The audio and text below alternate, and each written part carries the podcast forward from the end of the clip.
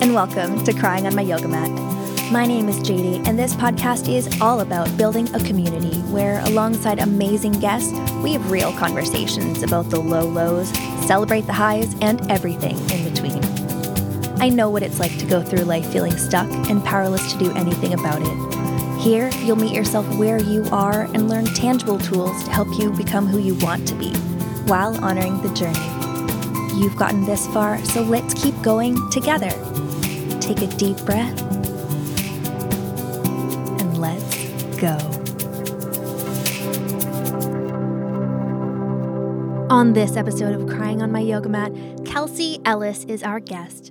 Kelsey is not only an award winning body positive health and fitness expert, she is a holistic nutritionist and certified personal trainer. Kelsey is on a mission to empower individuals to take the shame out of their wellness game through letting go of self judgment, practicing intuitive eating, and honoring joyful movement.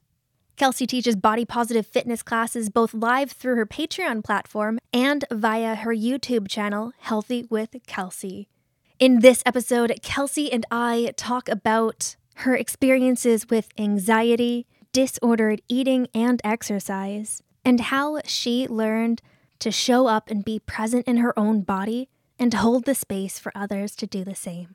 For those of you that really enjoy listening to the guest episodes of Crying on My Yoga Mat, because you love to listen to a good conversation between two humans just talking about the realities of life and their past and how they've grown, this is especially an episode for you. And I can't wait for you to hear it. So let's go. Hello, hello. Hey, how's it going, JD? So good. So glad to have you here. So glad to have a fellow British Columbian here again with me. Whoop, whoop. Yeah, go BC, West Coast, Best Coast. It literally is, though. I just, whenever people from the East Coast are like, oh, but it's great out here, I'm like, mm, what's your temperature right now? Where are you at? yeah, I definitely feel like that is definitely the case. If you want to come anywhere that's the warmest place in Canada, come check out Vancouver. warmest and most expensive. We got it all. so true. Don't stay for long though, because it will break your pockets. and you'll want to stay, and then you'll never be able to leave. Amazing. So, Kelsey, how do you want to describe yourself to our audience today? Um, I think I would describe myself and how I'm feeling in this exact moment as nervous excitement. Mm nervous excitement. And I know that those two things feel like maybe they can exist at the same time in the same space. But in this moment, I'm existing, I think, in those both of those spheres. I'm excited about what's to come and the trajectory and growth of my business but at the same time i hold a lot of uncertainty and a lot of doubt and a lot of fear that you know can sometimes manifest as imposter syndrome. So i feel like i'm excited but i'm also uncertain and i don't necessarily think that's a bad thing it just is. Oh that's so so real because we just even when we put ourselves on certain paths certain staircases we don't always know what's going to be at the top of them. We can aim for a certain top, but oftentimes it's going to be something else. And that's where some of that anxiousness comes for me is that, like, ooh, what is the actual end that's going to be here? Yeah. I think a lot of times we have, you know, people kind of categorize emotions into positive emotions and negative emotions. And I really worked hard in my life to try to disconnect from that kind of binary thinking and mm-hmm. that black and white thinking. Because, in my opinion, we cannot experience the positive emotions without experiencing the negative emotions. How can you really know what joy feels like if you've never experienced sadness? How do you experience happiness without ever experiencing anger? You wouldn't know you were happy without having felt the opposite emotion. So I really tried to look at, you know, my emotions as just this neutral thing. And although some can feel more comfortable than other emotions, they're not necessarily a bad thing, or I'm not, you know, deemed a bad person for experiencing uncomfortable emotions in my life. Absolutely. I think something really powerful that I hope everyone learns is the fact that feelings are messengers. Mm-hmm. And once you realize that and you feel these emotions that society may call bad, It's like, oh, you're angry. It's like, well, why am I angry though? Like, what in me feels like it needs protecting? And this anger is cropping up for, oh, I'm sad. What am I grieving right now? Mm-hmm. Yeah, I think uh, you know, for a lot of people, emotions are the gateway to like self-reflection and awareness. Mm-hmm. And when we try to suppress them and we don't allow ourselves to fully experience them, I don't know if anybody else has this feeling, but it's like playing whack-a-mole. You know, you you you hit one down and then it pops up somewhere else in your life, and you hit that one down and then it pops somewhere up somewhere else in your life. And it's just like this continuous game of kind of distraction and avoidance and never really addressing the elephant in the room, which is that uncomfortable emotion. And so, you know, for myself and how I personally deal with that this, these days is to really give myself the time to experience the emotion fully. Let myself cry, let myself scream, let myself process it in whatever way I need how without holding myself with judgment in the way that I am acting. Obviously, if it's not impacting anybody else yeah. and, and, and impeding on anybody else's space, then, you know, is it wrong of me to grab a pillow and scream into it as hard as I can if that what allows me to move through that emotion so that it's not cropping up continuously throughout the rest of my day, my week, my month, my year. Yes. And something that I really experienced was if I wasn't dealing with my emotions, they were getting stored in my body, and my body was becoming sick and more sick and more sick. And I'm like, what is happening here? And of course, I'm distracting because I don't feel well, and I'm distracting because I have negative emotions. And then my body's like, no, we have to deal with this. So you're going to go out of commission for some time until you deal with this. I know it's one of those things that you're going to have to deal with it whether you want to or you don't. You know what I mean? The universe mm-hmm. will conspire to make sure that it happens. so I'd prefer it to be on my own accord.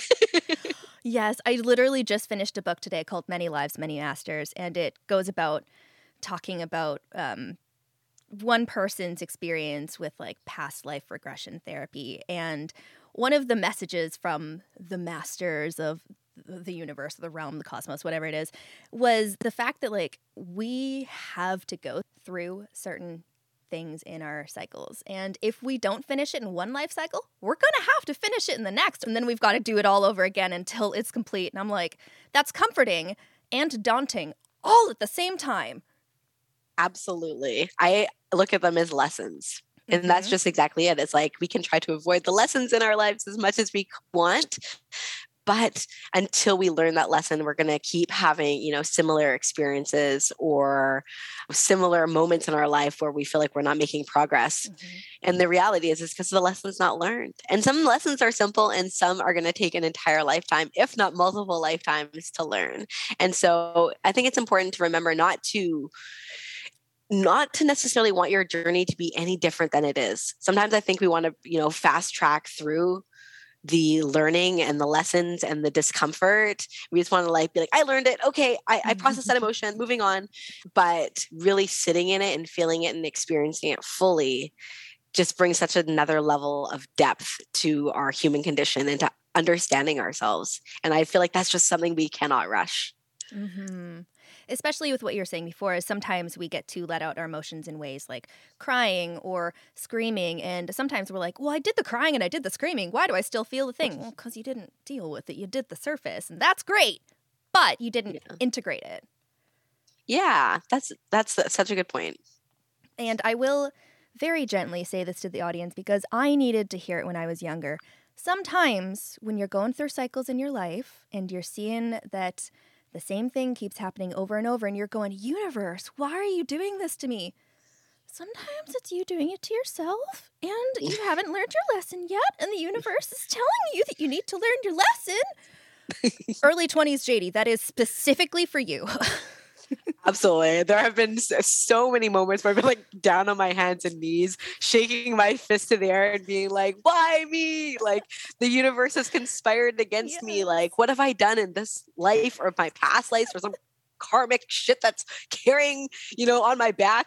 Um, and then I've realized so many times it's really just been me standing in the way of myself and my own thoughts that have really been limiting and kind of shackling me from moving forward in my life. So you make such a good point. Um, and sometimes things are within our control, and sometimes they're outside of our control. Yes. And I feel like we put so much pressure on ourselves to try to control the uncontrollable, and we'll just drive ourselves nuts and bring us to a place of suffering. And recognizing what's out of your control sometimes is the best way to relieve it. You know, just simply being like, I don't have to carry this. Like, this mm-hmm. isn't mine to carry. Sometimes that in itself can really help you let go and just move forward. It's fascinating how empowering of a process that that can be. Releasing other people's nonsense can be empowering in the sense of like you finally get to know what is yours and what isn't and you get to deepen the relationship with the person that you're saying no to. Yeah. I think for me this year one of my biggest, you know, things that I'm working on in my personal life is setting those boundaries. And I think there's a negative connotation with setting boundaries. Um, people have a fear that setting boundaries means that you know putting their foot down and saying no to something is going to turn other people off but it's not about other people's it's about setting those boundaries for yourself and recognizing like here is what i will accept in my life and here is where i draw the line and what i will no longer accept in my life and when we create those boundaries and we draw that line in the sand, it opens us up to bringing in the things that are meant for us and the people who are there to support us and the abundance that we really need in order to support the direction in which we're going. Yes, one of a, uh, a quote that I really love is sometimes we have to let go of good to receive better. Mm-hmm. Yeah, exactly. You have to let go of things for better things to come along. Definitely.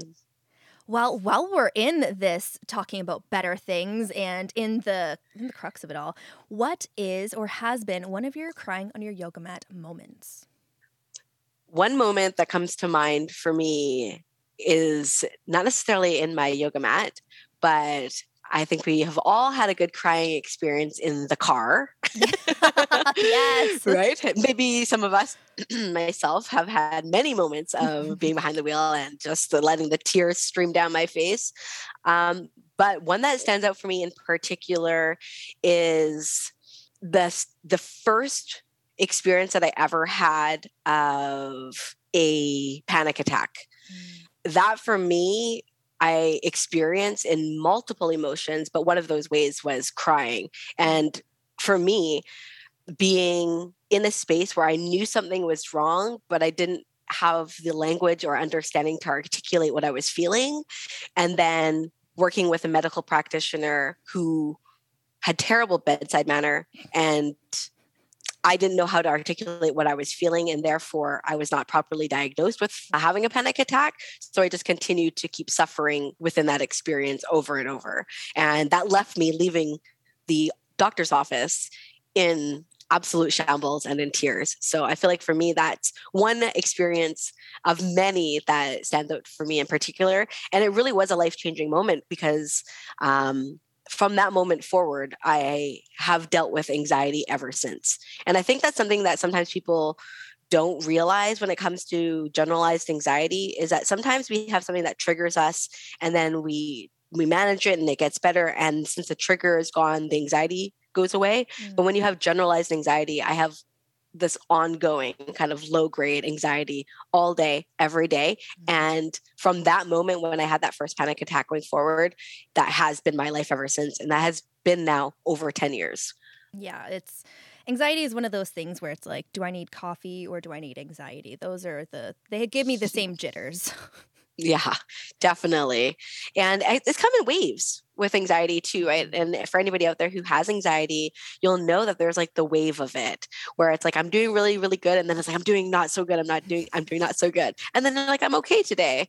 And some cycles are longer than others. And I think that, you know, having anxiety is always that fear of having anxiety, which you know keeps that cycle going so there's a fear of there yeah there's there's your fear that's triggered the anxiety and then there's also the anxiety itself that is triggering and that experience and recreating those feelings in your body and in your mind um, which can be kind of scary sometimes. Well especially with things like anxiety where how our body reacts to anxiety is very similar to a lot of good emotions. Like excitement is very similar to the nervousness that we feel with anxiety and being in a state where we're so heightened with our anxiety doesn't allow us always the processing of, okay, is this anxiety or am I excited about something? Have I not eaten today? When was the last time I drank water? Yes. Oh my goodness. That's so I, I look at anxiety sometimes like looking down the barrel of a gun. It's like when you are in that state of anxiety, you cannot see anything around you except for the state which you are in. And so you sometimes need that interruption. I find that for myself, like that's so pivotal in breaking that cycle of anxiety is like, I need that interruption. I need to, for even just a few moments, take my mind out of that space and recognize that it's me experiencing the anxiety and witnessing that. Mm-hmm. No, and that I'm not the anxiety itself. I'm the thing that witnesses the anxiety. I'm the one that witnesses the thought. Now, I'm not the thought in itself. And I think for me, that's so key. And um, one of the ways I really love to do that is cold water therapy. There mm. is nothing that will get you out of your mind and into your body faster than being in cold water. Yes. Whether that's a quick dip, I know we live here on the West Coast and we have some beautiful rivers in North Vancouver. Um, that, you know, just a quick dip in, in a river, a quick cold shower, like 10 seconds submerging yourself in a cold ice bath, that will move you out of that anxious mind and being in the presence of your body very quickly. And sometimes that's all you need to really just snap out of that experience and recognize, like, wait, I am not the anxiety. I am the Kelsey that is witnessing the anxiety. Yeah, for me, I usually open the window that's nearest to me or I take a step outside. And if I'm honest, it is kind of a, a, numbing factor for me, but sometimes the numbing helps so that we can get to that ground zero again. Mm-hmm. It takes you away from that height and gets you to a more like eye level, being like, okay. Yeah. Yes it's the thing that gets you to the point where you can process that experience. Because in a state of a heightened state of anxiety, like I said, it's like looking down a barrel of a gun. There's like there's nowhere else to go. There's nothing else to see. There is no solution. There is no answers. And sometimes we need just something that can calm us down just a minuscule amount so that we can get to that state. Absolutely. And that's why I'm a huge uh, proponent for having pets as well. Because yeah, give your hottie a pet and then it's all good. Yeah, that's a good one as well. I love that.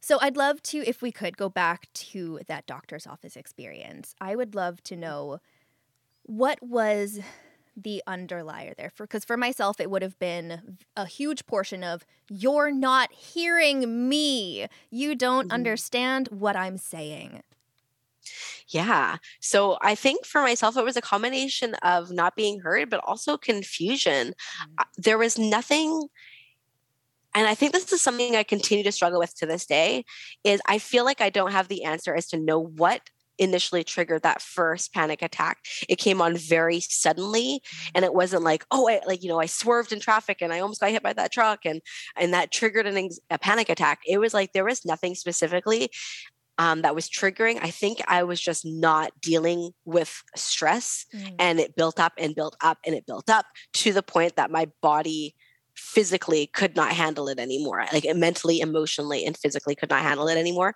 and it felt like something just switched in my brain that like i just couldn't handle it I, I, had a breakdown moment where it was just my brain became overwhelmed and I feel like it just went offline. I had a difficult time staying present, remembering. I was live as if I was witnessing myself outside of my own body. It was terrifying um, and feeling like, will my mind ever be okay again was the most terrifying thought I think I've ever had in my whole life. And so to try to explain that in a way when you're in that dissociative state to a practitioner was so difficult. And they kind of acted very nonchalantly about it. And in my body, I'm like, this is not normal. But they were acting like it was I, I could I can't explain it. I just felt like, wow, I'm not sure if I'm going to get the help that I need. And that scared me even more. Yes, that's. I wasn't sure I was going to get the help I needed. And that scared me even more. When we're in that place and we're physically alone with that practitioner and we leave to go drive alone in our vehicles, that is what's what our brain is telling us you're alone in this you how are you going to get the help that you need what is the help that you need Yes. Oh my goodness. That sense of loneliness, like this deep, profound feeling of loneliness. Like, I don't know that I can, anyone will be able to experience what I'm feeling in my body right now. Yes. is scary. And I think because when you do try to explain it to somebody who's never had anxiety, it's like there's you, you they'll just won't get it. I don't know how to explain it. They just won't get it. Be, having it and trying to explain to somebody are two different things. And it's very scary to feel alone in that feeling for sure. And was this your early 20s then? Yes my early 20s and i think it was a compounding like i said i think it was compounding stress in itself you know i had dropped out of college um, after being on a full ride softball scholarship moving across uh, to the united states all the way over to the east coast i'm, I'm from the west coast um, having a pretty terrible experience in college um, and I mean that's in itself could be an entire podcast mm-hmm. episode. Um, but then deciding what was best for my mental health was to come home. So I dropped out of college. I came back. I was, you know, in my early twenties where I was drinking all the time, substance use, a compounding amount of different things with that.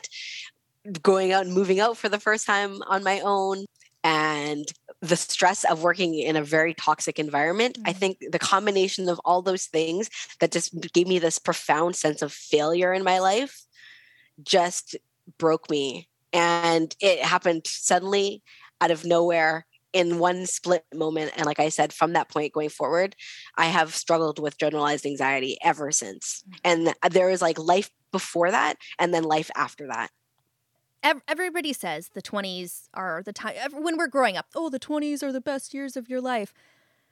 But those things happen in our 20s we're setting up our futures. We have the pressure of everything on us when we're in our 20s and we're so expected to have at least some of our stuff together well enough at least to be as good enough as the next person. And the comparison of our 20s is bonkers. I mean, we're we're both in our 30s now, so it's it, it calms down a little bit because you learn that like one, it's not real. It's just not. Two, who fucking cares? yeah. Definitely, I'm in the latter these days. And it's so funny. You look at back in hindsight and you recognize that all of the internal and i think it was a lot of internal pressure like pressure that i was putting on myself to have to do better now that i dropped out. I felt like the sense of mm. having to prove myself because i wasn't going down the path that everybody had expected of me. I feel like i've i had to go above and beyond and do even better than that. And i think that was just really soul crushing because i was doing it for other people and not really for myself and not really coming to terms with the fact that I had to drop out of college. I think in my early 20s, I just suppressed it with everything else that I could food, drugs, alcohol, all of those things.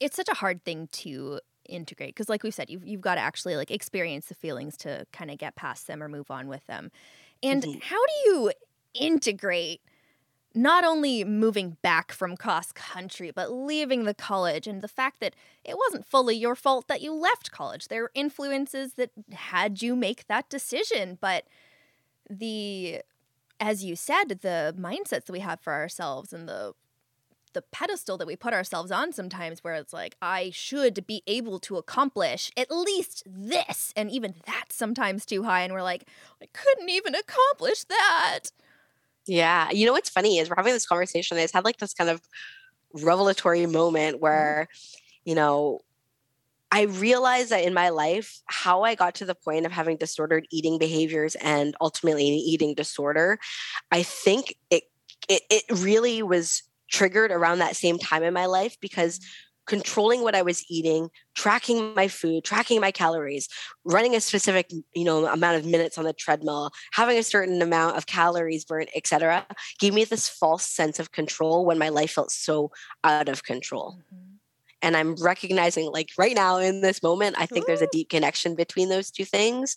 And that again, it was like this if I can't control what's going on within me, then I can control what's going on outside of me, which is my body.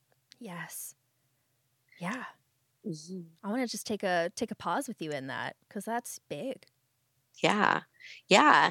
And again, I, I, want to refer back to it as like this false sense of control because although I thought, you know, if I can have structure, if I can have discipline, if I can control everything that I put into my mouth, then I am in control. what it actually did was disconnect me from having even even more control. Mm-hmm. I felt mm. even more disconnected ultimately now looking back in hindsight from my body. Yeah, that's huge. Well, I wonder does some of that stem from when you are in that very ordered, let's call it eating, because you're very, very controlling of it? Is it disconnecting you from the voice inside of your body that's actually telling you, "Hey, no, I I'm I kind of need some iron or some beef right now, but no, that's not on the caloric intake." Yeah, I, you know, I I would choose things to eat that I thought were what you're supposed to eat in order to mm-hmm. control your weight right mm-hmm. so you know no no carbs no sugars no bread no you know drink only water mm-hmm. don't you know all like the little rules that we have around eating don't eat after seven o'clock seven o'clock after brush your teeth so that you're not hungry i had so many you know of those kind of disordered behaviors in my life at that time and it really quieted my own ability to connect to my own hunger, my own fullness, my own level of satisfaction. When it came to eating, I was eating for the sake of I don't even know how to describe it. Like just eating for the sake of what I was, what was on my meal plan that I created for myself, but having no joy in it. There was no pleasure. There was no satisfaction. And I think what I needed ultimately in my life at that time was joy, pleasure, and satisfaction. And I I deprived myself of that. And I think it was deep down that I didn't feel deserving of it. Mm. That is really how many of us feel that way? Like, if you're listening to this, I don't care where you are, you're in the shower, you're in the grocery store, you're in your car, I want you to raise your hand awkwardly. Other people are going to see it, it's fine. They'll just think you're waving at them. How many people have felt like this? Why don't we feel deserving? I think there's so many reasons. And I think for myself and my own personal experience, it comes down to that deep sense of failure that, you know, because I feel like I let myself down in those moments, I let my family down by dropping out of college. I let, you know, everyone that was rooting for me to get to that place down. I felt like ultimately I had to deprive myself of joy because of that. And part of that joy was being very strict around what I was allowing myself to do, what I wasn't allowing myself to do, how much I was allowing myself to exercise. And I'm sure that also compounded with the fact that as a competitive athlete, all you know growing up is structure. Mm. And to come back and try to transition into adulthood without having that structure, I felt lost. And I didn't know what I was supposed to do. So I reverted back to old habits, which was let me control my food, let me control my exercise, let me control every single thing about my life and deprive myself of any joy and flexibility and being able to go with the flow because I can't trust myself to go with the flow. Mm. Oh, oh, I can't trust myself to go with the flow. That that hit me in a real way. it's just it's so interesting that like the standards that we have are highest for ourselves always. I, I never realize it until someone else calls me out on it, and I'm like, oh, right, crap, okay. But our younger selves had these visions in mind for what we'd be when we were older, and when we don't hit them, and then we attach so much of what our families would think would be along the lines with what we thought, right? So obviously they're so disappointed in us and they could never forgive us for ruining our lives. Mm-hmm. Yeah, it's when we're young and we're in that state. I think you know there's so much expectations that I I placed on myself that other people had placed on me that I had no backup plan. Like there wasn't yeah. plan B. My my life when I left high school and went off to college was like I'm going to be an athlete. Like that's all I had been my entire life. I was very close to playing in the Olympics as an mm-hmm. Olympian and I you know, I was on that trajectory and everything kind of came crumbling down and everything I thought that I had been working towards came crashing down and I felt lost. And I think when you're in that place of feeling lost, you are going to grab a hold to anything where you feel like you can find a little bit of support. And I had, was working in a traditional fitness gym at that time. And my support was uh, what I started as as an outlet for stress was exercise, which mm-hmm. quickly then became controlling my body. And I started to look at exercise as only this way to manage how many calories I could burn to offset the amount of calories that I was eating. And I got stuck in that cycle of binge restrict, which ultimately left feeling more out of control. Absolutely. And when we're looking at exercise as kind of a punishment for what mm-hmm. we've done, that's, that's never sustainable. And the second that we stop hating ourselves for a millisecond, it's not sustainable anymore. Yeah.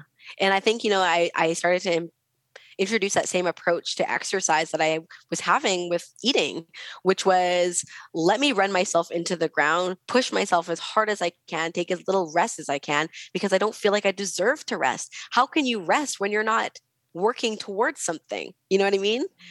Like, how do you deserve to take time off and rest when you are supposed to be building your life right now?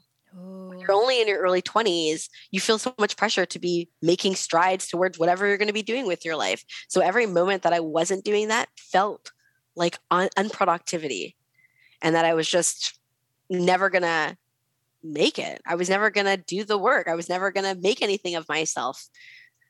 And so I, I created the kind of like this false reality for myself within controlling my diet and controlling my exercise. At least it gave me something to do every day. Yeah. Well, I I love hearing other people's stories because mine is is different in the sense of I go into freeze mode. So I don't do shit. Like I've I've really not done a whole lot in my life, especially in my 20s and but I still have those same feelings. I should be accomplishing something. I should be better. I was created for more. I'm nothing because I'm not working towards something. But I just stay stuck on my couch playing video games or watching TV or whatever it was. And it's another factor that I want to bring into this is because you were saying how there's so much structure in school, and you get out of school and there's no structure. The biggest thing for me as well is community because it mm-hmm. was so easy to have and find community in schooling. Then you come out of that, and what do you have? You maybe have some childhood friends, you maybe still have some school friends, some work friends, but we're surrounding ourselves with things that will make us feel better, right? So when you were making the choices that you were in your early 20s, were the people that you were hanging out with also making similar choices? Absolutely.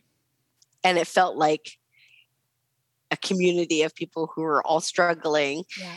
And what also brought us together was this was dieting. Like now that I look mm-hmm. at it, we all together would congratulate one another, celebrate each other. Um, when we were able to restrict ourselves from eating or when we were able to you know be like i, I lost this amount of weight etc i think it also fueled that at the same time because i had a community around me who was also under the same kind of disordered eating behavior. well, exactly. And if you're friends with your coworkers that work at the gym, it's hey, let's work out, let's go on a hike, let's Yeah. Exactly. And so, uh, you know, it's funny though. I look at it, and so much of our conversation has been kind of like, here's been this uncomfortable experience, and, you know, these were the struggles. But ultimately, JD, this is how I got to doing what I do now. Yeah. I, I, I work as a personal trainer in a, a, body positive space, working with people specifically to overcome the vicious cycle of dieting. And I could not do the work that I do now without having gone through that. So, you know, I'm looking back in hindsight and I'm so grateful to have had those experiences because I know on a very deep level what it's like to live in that space and in that body. And I can have empathy and understanding for my clients in a way that I don't think I would have had I otherwise gone down a different path. You know, and that being said, when we go back to what we were talking about initially in our conversation today, it's like, how would I be able to experience the work that I do now without having gone through that? In the same sense of how would I have been able to experience joy without experiencing sadness? Yes. You know, and so these moments in our lives that we kind of look back as like our dark nights of the soul or like you know these really traumatic uncomfortable experiences they are ultimately always the foundation of something beautiful And I always try to look at things with that kind of silver lining. That's like, I know in this place that I'm feeling this discomfort right now, it's going to be the foundation in which I experience pleasure and joy in some other capacity at some point in my life because of this. Yes. Uh yes. I want to celebrate that. And let's let's get into the path that got you here then. So you had your experience with your doctor. You're like, okay, nope, I'm going to have to seek help elsewhere if I'm able to. What was the next step once you you got yourself together a little bit? Mm-hmm. So my next step after leaving the doctor's office, I was prescribed some anti antidepressants and some antipsychotic medications, which in itself, you know, looking back in hindsight, I'm like, mm, in like that 15 minutes I had with my doctor, I feel like that I wasn't able to very well explain what I was experiencing. Maybe I should have antidepressants. Oh my god. Yeah. right? Like there was no referral to working with a therapist. There was no seeing a psychologist to have a proper diagnosis, etc. So you know that's a flaw that i often see in our medical systems mm-hmm. but um in leaving that experience, I did take those medications and they did, like you were talking about earlier, like what is that thing that can snap you kind of out of that looking down the barrel of a gun? And one of those resources for me and that time in my life was medication. It really did help me to be able to get to a place where I could start taking better care of myself, to getting up out of bed, remembering to shower, like eat something, drink water, do the basic self care necessary to make myself feel a little bit better and then kind of build off of that each day. Um, so I am very grateful to that. But I also recognize that that was not a long term solution in my life. I needed to find other coping strategies in my life. And I recognize one of the areas that I thought was helping me cope was exercise, when in actuality, I think that it had been doing a detriment to a certain mm. degree in the way that I was approaching the exercise. So I started to scale back and I started to focus on doing exercise that I was enjoying and not putting so much pressure on myself. And at that time, I transitioned out of working for the gym to being self employed as a personal trainer. And I realized in doing that and working with other people one on one that exercise can take on so many different beautiful forms mm-hmm. and everybody's exercise is going to look different and trying to project what i was doing in my disordered behaviors around exercise and projecting that onto people wasn't right. Mm-hmm. But often we teach people the way that we do things, right? Yeah. When we're educating people, we, we teach people how to do them the way we do. But in that, I also recognize that what I was doing was not right and therefore had to start looking at alternatives. And at that time in my life, um, a few years after that experience, I went back and I became a registered holistic nutritionist. I started to look at how eating impacts our anxiety and our nervous system and understanding more of the science behind that rec- that um, correlation. And when i started to make changes about the way that i was eating you know it all kind of started to come full circle and therefore i was able to start feeling better. Exercise became more of this way to like this positive experience in my life and it just kind of went from there. And now, you know, I work with people specifically who have disordered eating behaviors and help them to recognize that there's like life beyond dieting and that there's life beyond this false sense of control that we think we have when we try to diet. That we can, you know, have a deep relationship with ourselves that deeper than what we can have with dieting, we can have that without dieting. And we can have this yeah i don't know how to exactly how to describe it but we can i think what impedes our ability to connect with ourselves ultimately can be dieting in itself where we think we're having that control but we're actually not. One thing that i've come to be taught within the past few years is that we need to police ourselves less. Mm-hmm. less less police in general but that's a whole different conversation. Um and that is one of the ways that we do it. We do it in our diet. We tone police ourselves and others. We call ourselves out on the correct exercise or the amount of exercise or all of these different things we're so silly hard on ourselves and we don't see it. Yeah. And you're right when you, say the word policing that's just it. I felt like how can i hold compassion for other people when i can't be compassionate towards myself? And when i started to do the work of dismantling a lot of the internalized beliefs I had about my inabilities, started to recognize the imposter syndrome that I was having and a lot of the self doubt that I was having, and being able to hold compassion for myself. it helped me become more compassionate towards other people, be more accepting, to recognize my own implicit biases that I was carrying about other people.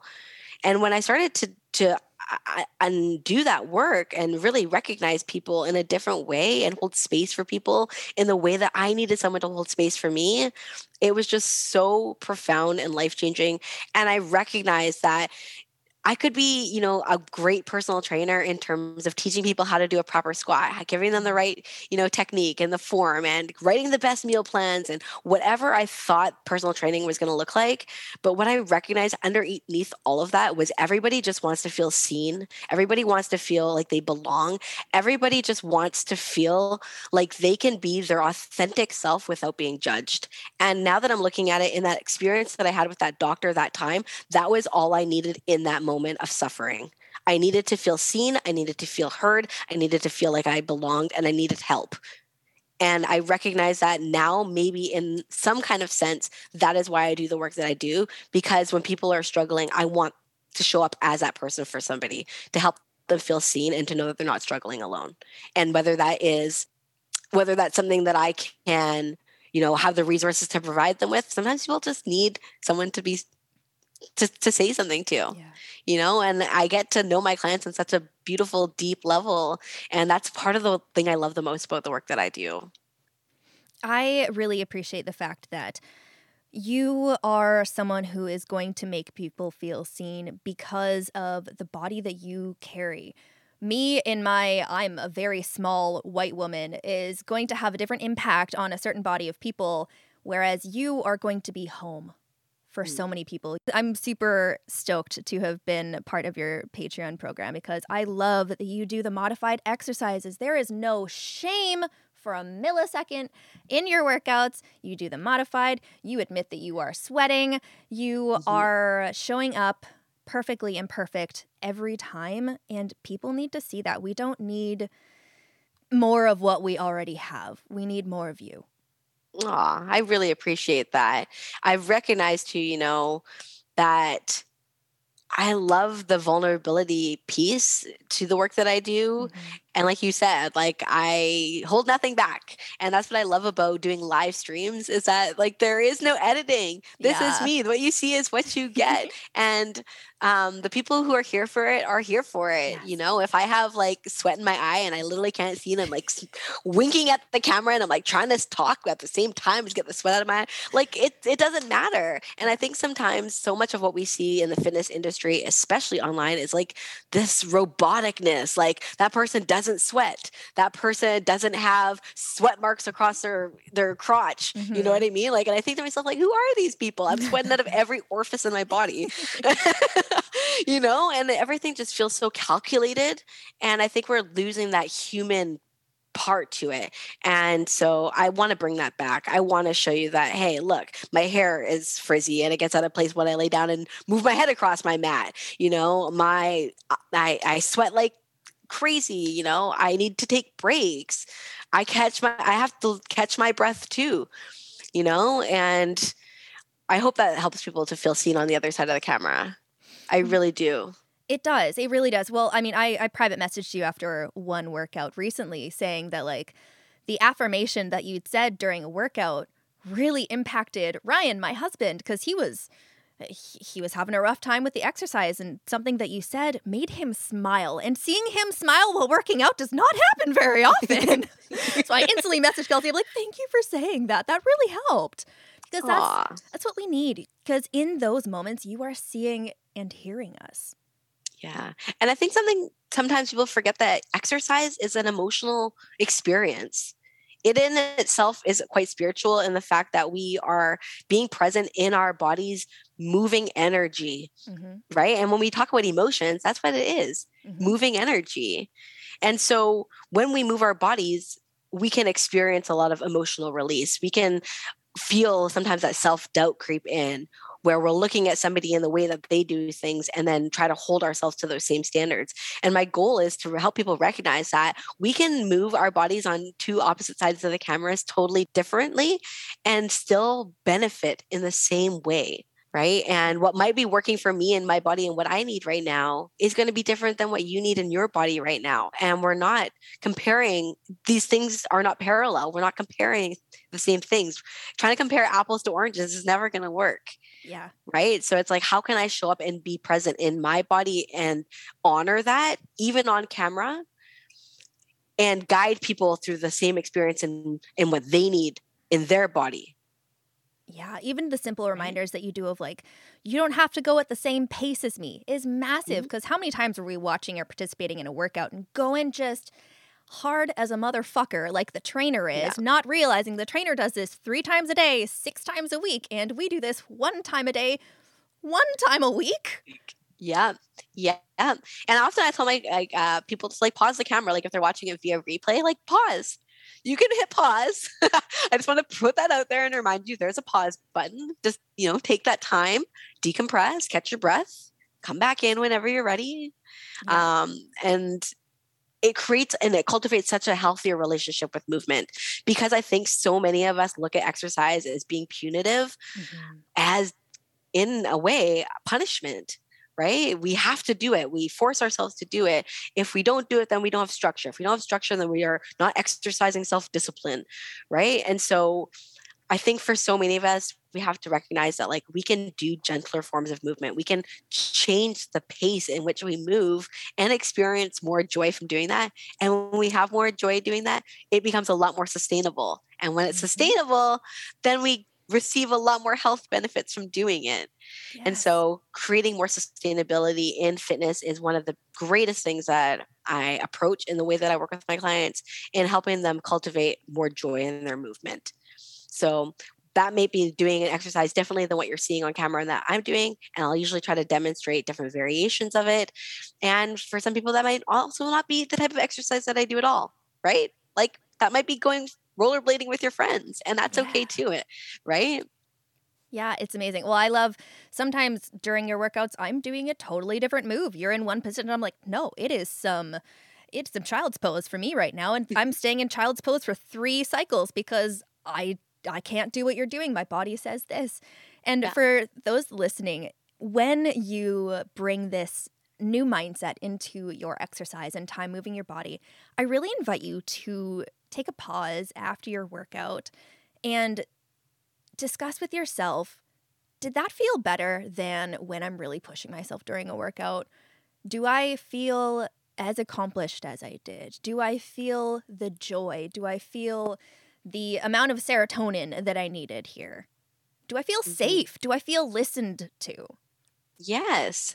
Oh my goodness. Often I think you'll you might know this from taking classes with me. Often I say, let's take a moment to integrate that movement. Mm-hmm. Right? Like how many people finish a workout, like rip off their shoes, take off their headphones, like go down, take a shower, like they don't integrate that that experience that they just had in their body.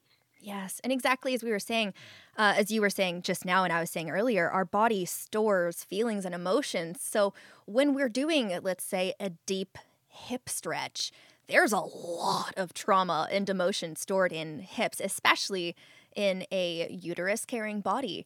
And we need to be able to not just quickly move on from that because if we're not integrating, it's not going to be carried on. And it's another lesson that we're going to have to keep relearning. Yes, that's exactly it. And I think that's why so many times people say, you know, I work out and I feel so good and the rest of the day I have energy and all this. And then the next morning I wake up and I feel that resentment towards it or like, oh, I have to do this again. Mm. And that's why that same cycle keeps repeating is because we didn't take that time to really integrate the benefit that you were receiving. You may have felt like, oh, yeah, I got more energy. But did you really feel that? Did you notice the way in which it impacted your day? Did you notice in the way that you know how you felt prior to that workout and then 30 minutes later how differently you felt and when we can integrate that then we can see the benefit in it and it no longer becomes something that we have to resent doing yes because we feel like we have power in it Exactly. And even in the times where we don't feel better after the workout, we get to have a lovely conversation with ourselves and be like, okay, where did I not listen to you, body? Where did I cross a line? Were we just mm-hmm. not meant to work out today? We just needed to walk around the neighborhood rather than some weights? Okay. Thanks for letting me know. I'm sorry about that. Let's do an extra stretch. Let's do something to bring that joy back into this scenario. Oh, I love that. I love that. I think that's really, really important. And I think sometimes we forget that that not all exercise is going to feel good. Oh, like, oh God, yeah. There's kind of like this, you know, underlying theme that people think, okay, am I going to immediately feel better? And sometimes you don't. And to know that that's okay too, and maybe that's just not what you needed in this moment. Um, I think a lot of times people operate with exercise from this place of like, I have to do it because I don't want to lose my routine, or like if I skip mm. it today, then it's going to snowball and I'm not going to do it the next day and the next day. Yeah. But sometimes we just need that rest. Sometimes we just need to pivot from doing something else. And when we come back to it, we feel a lot more joy doing it. Yeah. Well, exactly. Anything forced never feels good. Yeah, it's that absence makes the heart grow fonder sometimes. Yeah. Absolutely. Well, Kelsey, how can we learn more about you? How do we support you? How does everyone get to work with you? Yeah. So the best way to connect with me is through Instagram. You can find me at healthy underscore with underscore Kelsey. Um, I also offer a YouTube channel called Healthy with Kelsey, in which I offer um, body positive workouts under 30 minutes at home with very little equipment. So definitely check me out there. Um, as you know, JD, I also offer live stream fitness through Patreon every week. So I teach about 15 classes a month, live streamed. So if you want to work with me in real time, get your sweat on. Um, all the classes are also recorded. There's over 120 classes available for immediate replay. So if you want to work in that capacity, you can connect with me there as well. Amazing. Well, thank you so, so much for hanging out and chatting with us, Kelsey. It has been an absolute pleasure. And I'm going to see you, what, tomorrow? We've got a workout tomorrow? Yeah, we absolutely do. 9 a.m. Beautiful. I will see you and sweat with you then. Awesome. Thank you so much for having me, JD. Thank you so much for listening. If you enjoyed this episode, please share it on social media. You can tag me on Instagram at crying on my yoga mat so I can see what you're learning and loving about the show. Until next time.